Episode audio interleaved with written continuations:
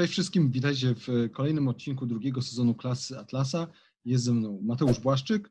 Hej, cześć. Współpracownik obiektywizm.pl, współtwórca niniejszego podcastu, czy wideokastu, historyk, polonista, pisarz Inspe, autor Inspe, a także filozof, chociaż nie z wykształcenia.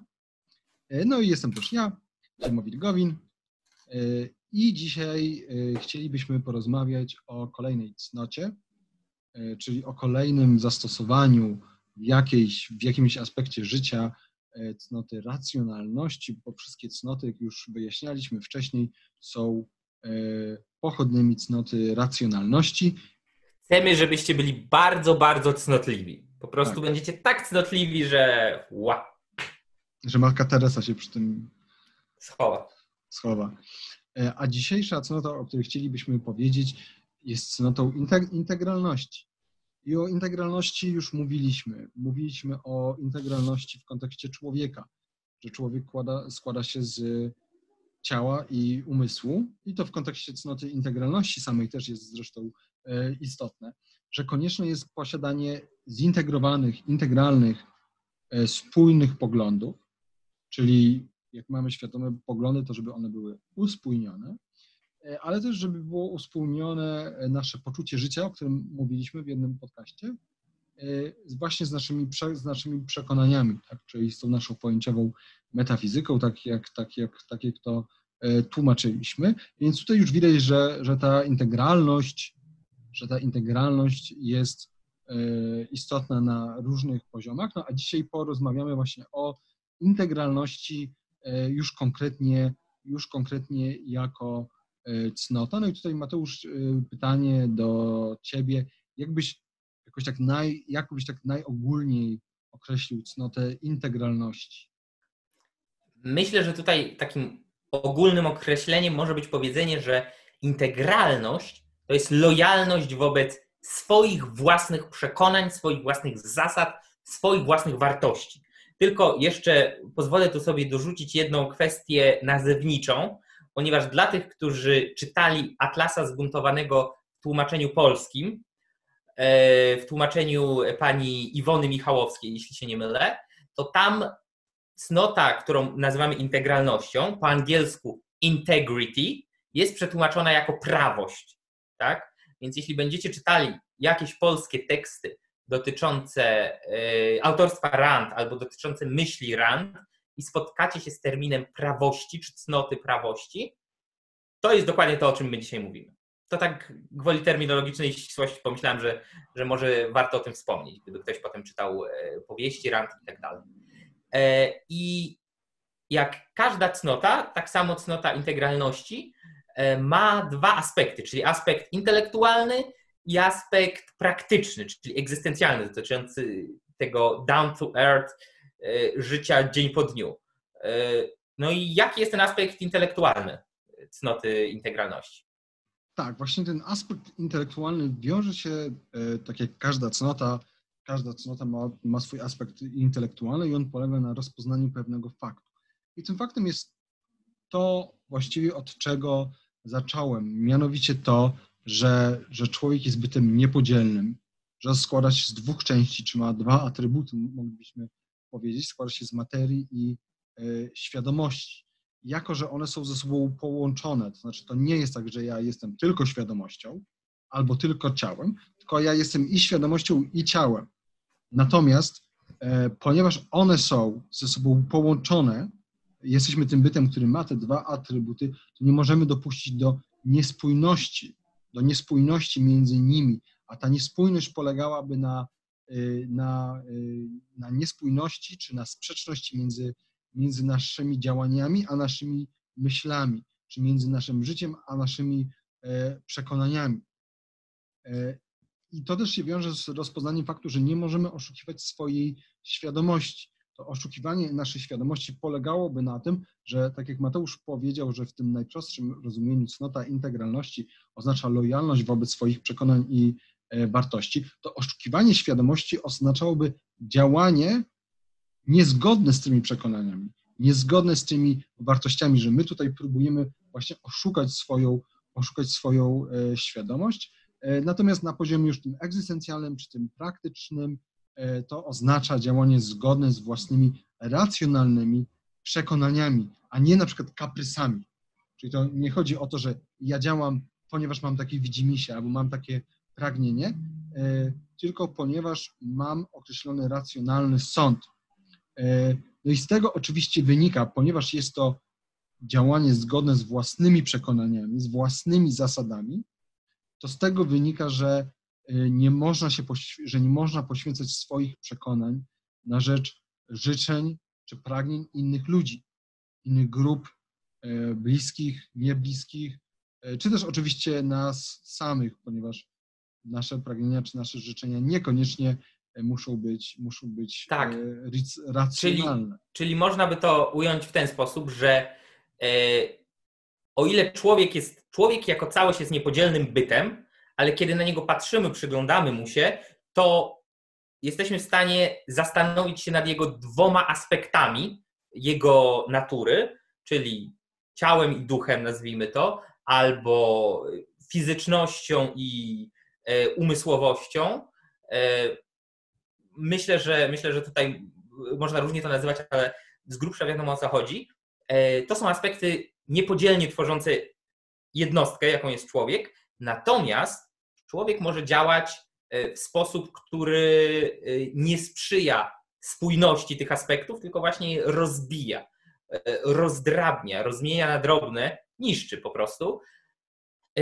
I jeśli chodzi tutaj o to działanie zgodnie z własnymi racjonalnymi przekonaniami, to po prostu chodzi o to, że jeśli uważacie, że coś jest dobre i umiecie sami przed sobą uzasadnić, dlaczego to jest dobre, to działanie w inny sposób jest właśnie tym brakiem lojalności wobec własnych zasad, czyli niepraktykowaniem cnoty prawości vel integralności.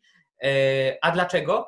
Bo nie ma żadnej dychotomii pomiędzy moralnym a praktycznym. Nie powinno być w życiu człowieka.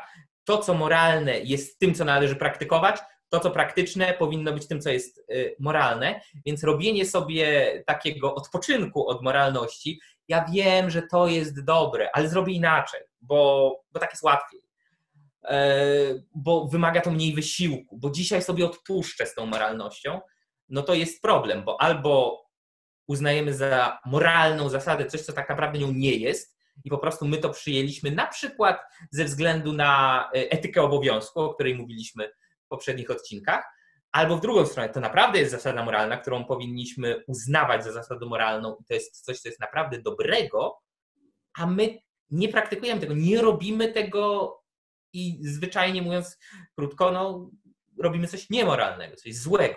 Więc w obie strony jest to zaprzeczenie tej cnocie integralności i tutaj z cnotą integralności wiążą się dwie ważne rzeczy w życiu i może Ziemowit powiesz o nich coś więcej. Tak, po pierwsze to jest odwaga, po drugie to jest pewność siebie. Teraz odwaga w kontekście właśnie cnoty integralności, no moglibyśmy to nazwać praktyczną formą bycia prawdziwym względem rzeczywistości. Czyli co to znaczy być prawdziwym względem rzeczywistości? To znaczy rozpoznawać rzeczywistość, czyli tutaj widzimy, że ta cnota racjonalności, używanie rozumu jest cały czas tutaj obecne, a integralność to jest po prostu jakiś tego aspekt. Więc tutaj po pierwsze się rozpoznaje rzeczywistość, taką jaka ona jest i odwaga jako ta praktyczna forma bycia prawdziwym względem rzeczywistości oznacza właśnie działanie zgodne z rzeczywistością, zgodne z tym, jaka jest prawda, a nie właśnie naszym czy cudzym czy ogólnoludzkim widzimisię. Natomiast jeśli chodzi o pewność siebie, to jest to praktyczna forma bycia prawdziwym względem swojej świadomości, czyli właśnie względem naszych racjonalnych przekonań, naszych racjonalnych wartości. To ja bym tylko powiedział, że może trochę z tą odwagą warto rozwinąć, bo odwaga jest czymś, co większość ludzi automatycznie uznaje, tak, odwaga jest cnotą, odwaga jest czymś dobrym, mało kto by temu zaprzeczył. Natomiast myślę, że ludzie mogą mieć ciężko ze zrozumieniem, co ma tak naprawdę odwaga wspólnego z jakąś bardzo abstrakcyjną, bardzo intelektualną cnotą integralności, nie mówiąc już o bardzo intelektualnej cnocie racjonalności, w sensie jak ma się do tego odwaga, w sensie żołnierz idący na front musi być odważny, ale co to ma wspólnego z racjonalnością, albo człowiek, który na przykład staje na sali wykładowej albo na sali ćwiczeniowej i odważnie wygłasza swoją opinię, która jest sprzeczna z opinią wszystkich innych w tej sali, włącznie z prowadzącym, no to wykazuje się odwagą, ale czy to jest racjonalne? Nie wiem, może mógłbyś dwa słowa na ten temat powiedzieć, bo myślę, że dla wielu ludzi to może być nie do końca jasne. Jasne, pewnie. Przede wszystkim mamy wiele takich rozpraszaczy i też jest wiele czynników, które ciągną nas w inne strony, czujemy różnego rodzaju presje. Te presje polegają, i to mogą być presje nasze własne, które wynikają z naszych emocji, czy z naszych pragnień, z naszych kaprysów, ale to też jak najbardziej mogą być presje innych ludzi. I to nie musi być już kwestia takiej bardzo jakiejś konkretnej sytuacji, która polega na tym, że ja jestem w sali, powiedzmy, gdzie profesor jest zwolennikiem koncepcji X, ja jestem jej przeciwnikiem i tu muszę się wykazać jakąś odwagą, żeby intelektualnie mu się przeciwstawić.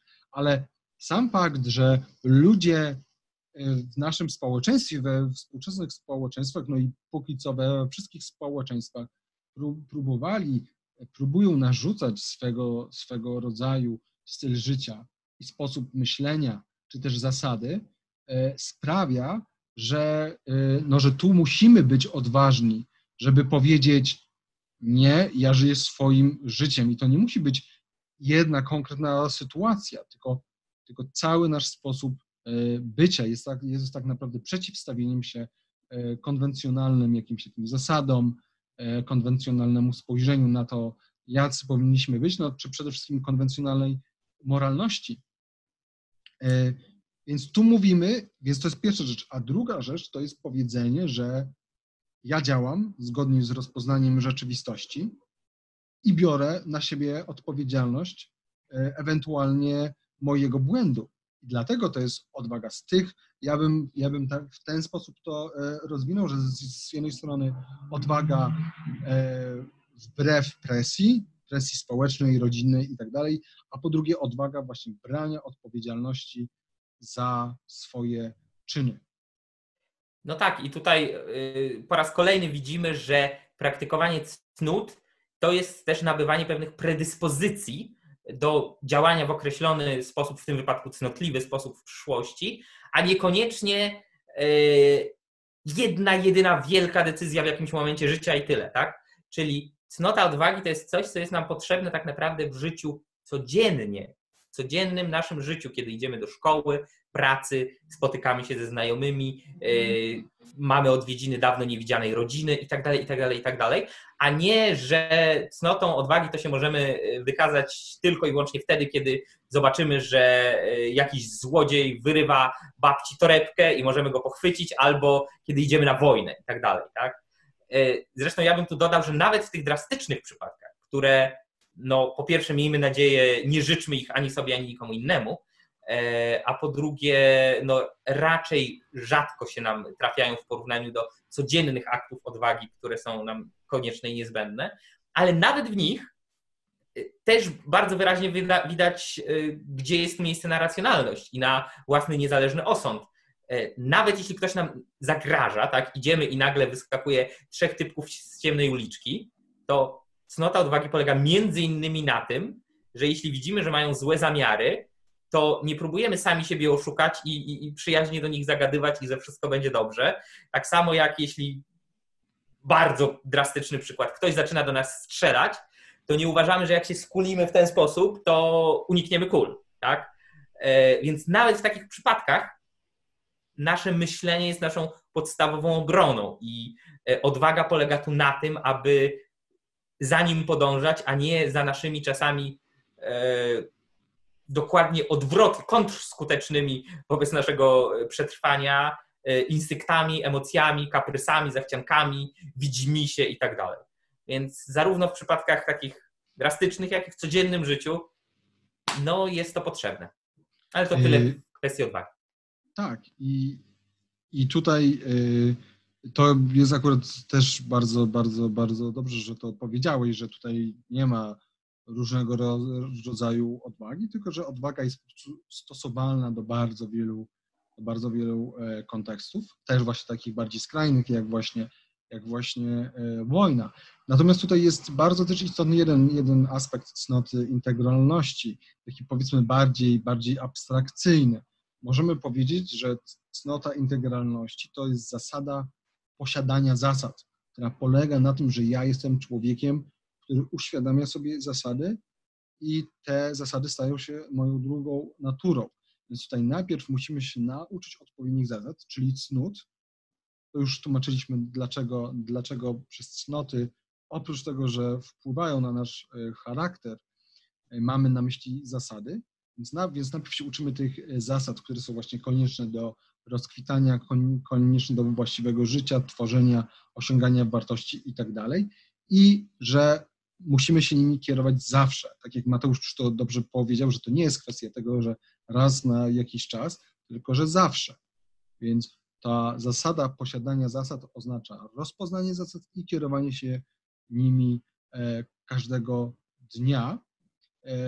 Też można integralność podsumować jako, to jest cytat, politykę działania zgodnego z własnymi wartościami, jako wyrażanie, utrzymywanie i przenoszenie tych wartości na praktyczną rzeczywistość.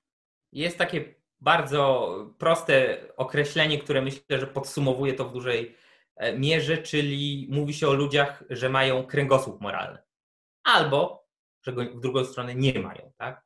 I zazwyczaj wiadomo, o co chodzi.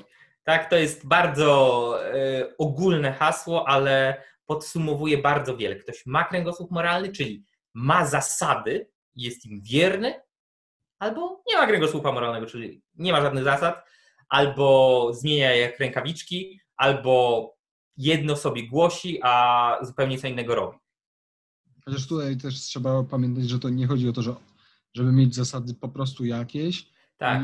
I też chodzi o to, dlaczego mamy te zasady, tak? Czyli te zasady muszą być racjonalne, muszą wynikać z rozpoznania pewnego faktu dotyczącego natury świata, natury człowieka, no i tego, w jaki sposób człowiek ma działać, by osiągać szczęście. I muszą być niesprzeczne oczywiście, tak? Sama integralność tego wymaga. Tak. No więc tak już na koniec można by podsumować, no bo możemy się zapytać, czym jest brak integralności, no to już Mateusz powiedział, że właśnie brak kręgosłupa, więc brak integralności mógłby polegać na kilku rzeczach. Pierwszą rzeczą byłoby w ogóle nieposiadanie żadnych zasad. Tak? No nie mogę być integralny, nie mogę się kierować zasadami, jeżeli żadnych nie posiadam. Druga rzecz to, gdy już je posiadam, to po pierwsze mogę ulegać swoim własnym emocjom, swoim kaprysom. Czyli no ja wiem, że powinienem być racjonalny, ale to nie jest aż takie przyjemne, więc dzisiaj nie będę.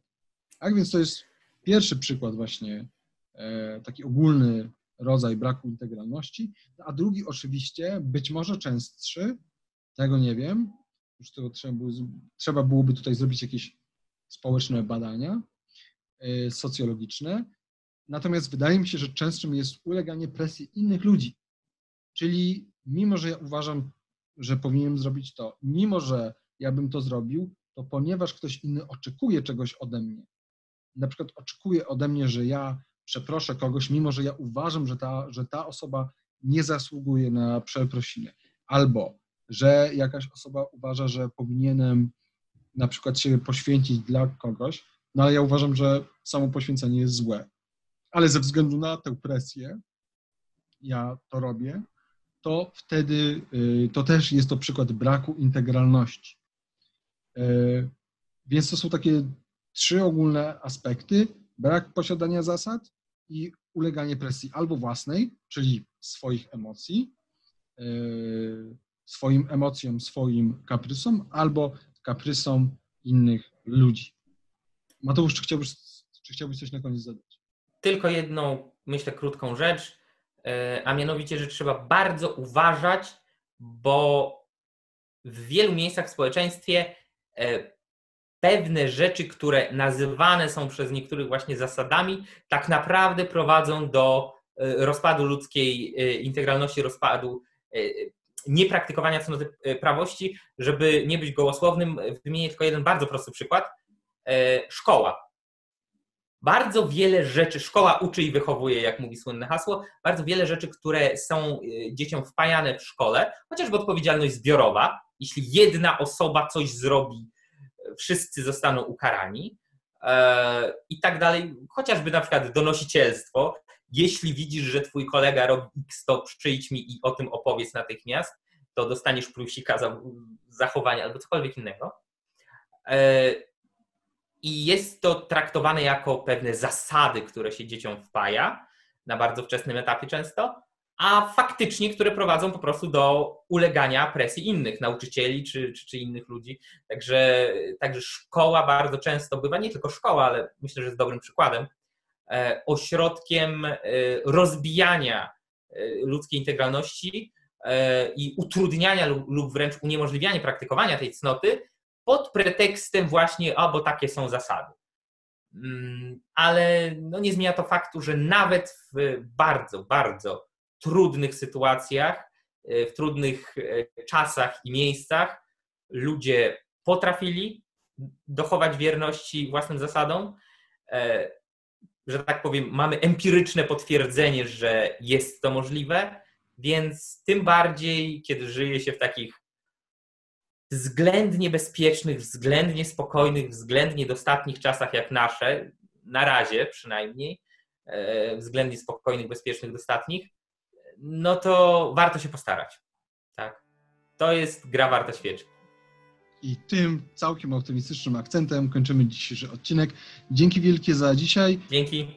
Subskrybujcie, lajkujcie, komentujcie, szerujcie, jeśli uważacie nasz odcinek, ten odcinek lub ogólnie nasz projekt za godny szerowania. I do zobaczenia następnym razem. Trzymajcie się, cześć. Trzymajcie się, hej, cześć.